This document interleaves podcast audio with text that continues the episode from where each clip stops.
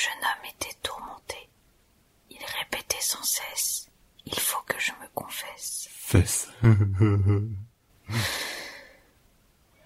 Il marchait, l'air perturbé. Terrible était son dessein. Ça. Il semblait coincé, bloqué, comme dans un cul-de-sac. Cul.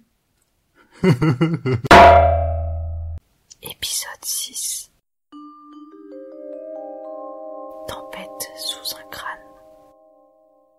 Ah, vous êtes encore là. Et quel plaisir de vous retrouver. Vous avez envie d'une nouvelle histoire, d'une nouvelle enquête. Ça tombe bien, j'ai ce qu'il vous faut. Nous sommes le 31 mars 1944. Demain, ce sera le jour le plus important de l'année.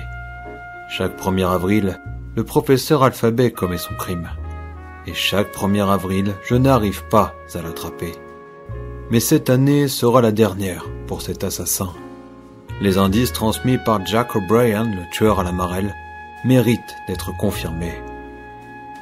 Cette journée décisive démarrera au bureau. Euh, Batavia, euh, feuille de chêne, laitue. Iceberg Monsieur, arrêtez de me raconter des salades. Je sais que c'est vous. Point final. Merci de sortir de mon bureau, désormais. Brittany, vous pouvez venir, s'il vous plaît. J'arrive Brittany, vous savez comme demain est important pour moi. Oui, on va pouvoir faire des petites blagues et coller des poissons un peu partout. Vous êtes plutôt brochet, anguille ou goujon? La pêche a été bonne ce matin. Par contre, je suis un peu perplexe. Le scotch ne semble pas très bien tenir à cause des écailles et je crains que ça ne se défasse lorsque je l'accrocherai dans le dos des jambes. Brit. D'abord, remettez-les à l'eau. Ensuite, je parlais du professeur alphabet. Vous n'êtes pas à votre stage d'ouvreuse d'huîtres cette année? Non, c'est annulé cette année malheureusement. Le maître de stage a démissionné.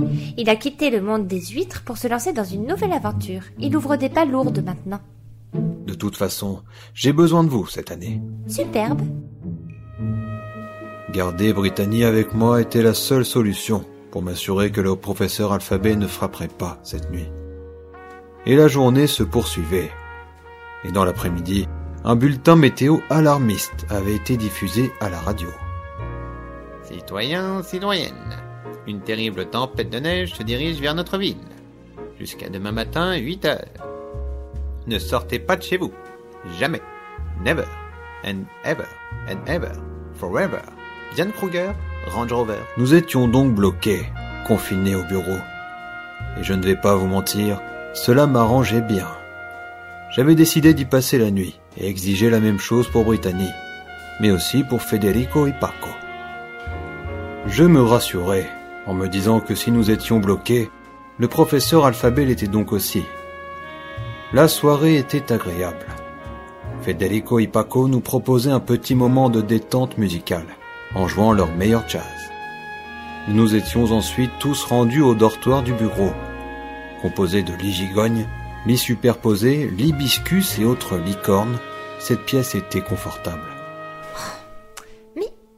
Hmm, je n'y arrive pas, monsieur Francis, je n'y arrive pas. Que se passe-t-il, Brittany? Vous m'aviez dit que nous dormirions sur nos deux oreilles, mais je n'y arrive pas.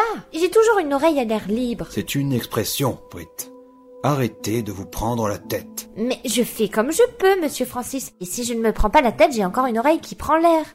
Vous écoutez un peu ce que je vous dis? Bonne nuit, Britt. Mes yeux se fermaient, et ma nuit démarrait. Hélas, elle n'était pas de tout repos. J'enchaînais les rêves étranges. Je jonglais avec des éléphants nains. Je faisais la course contre une bille géante. J'avais même perdu au jeu de la barbichette en éclatant de rire face à une clé d'appartement. Et en conclusion de tout cela, une colonie de fourmis avec la tête de Brittany criait en chœur. Monsieur Francis. Monsieur Francis. Monsieur Francis Monsieur Francis Mais, Brittany, qu'est-ce qui vous prend? Que s'est-il passé ici? La tempête est rentrée par la fenêtre? Brittany semblait apeurée et venait de me réveiller. Elle avait les larmes aux yeux. Elle tremblait. En regardant autour de moi, je ne reconnaissais pas les lieux. Je n'étais plus dans le dortoir, mais dans l'entrée. Tout était retourné sans dessus dessous. En posant les yeux sur Brittany, j'aperçus dans sa main gauche le portrait que les détenus avaient dessiné pour représenter le professeur alphabet. Mais dans sa main droite, Brittany tenait quelque chose et visait vers moi. Je ne comprenais rien. Il faut que je vous parle, monsieur Francis.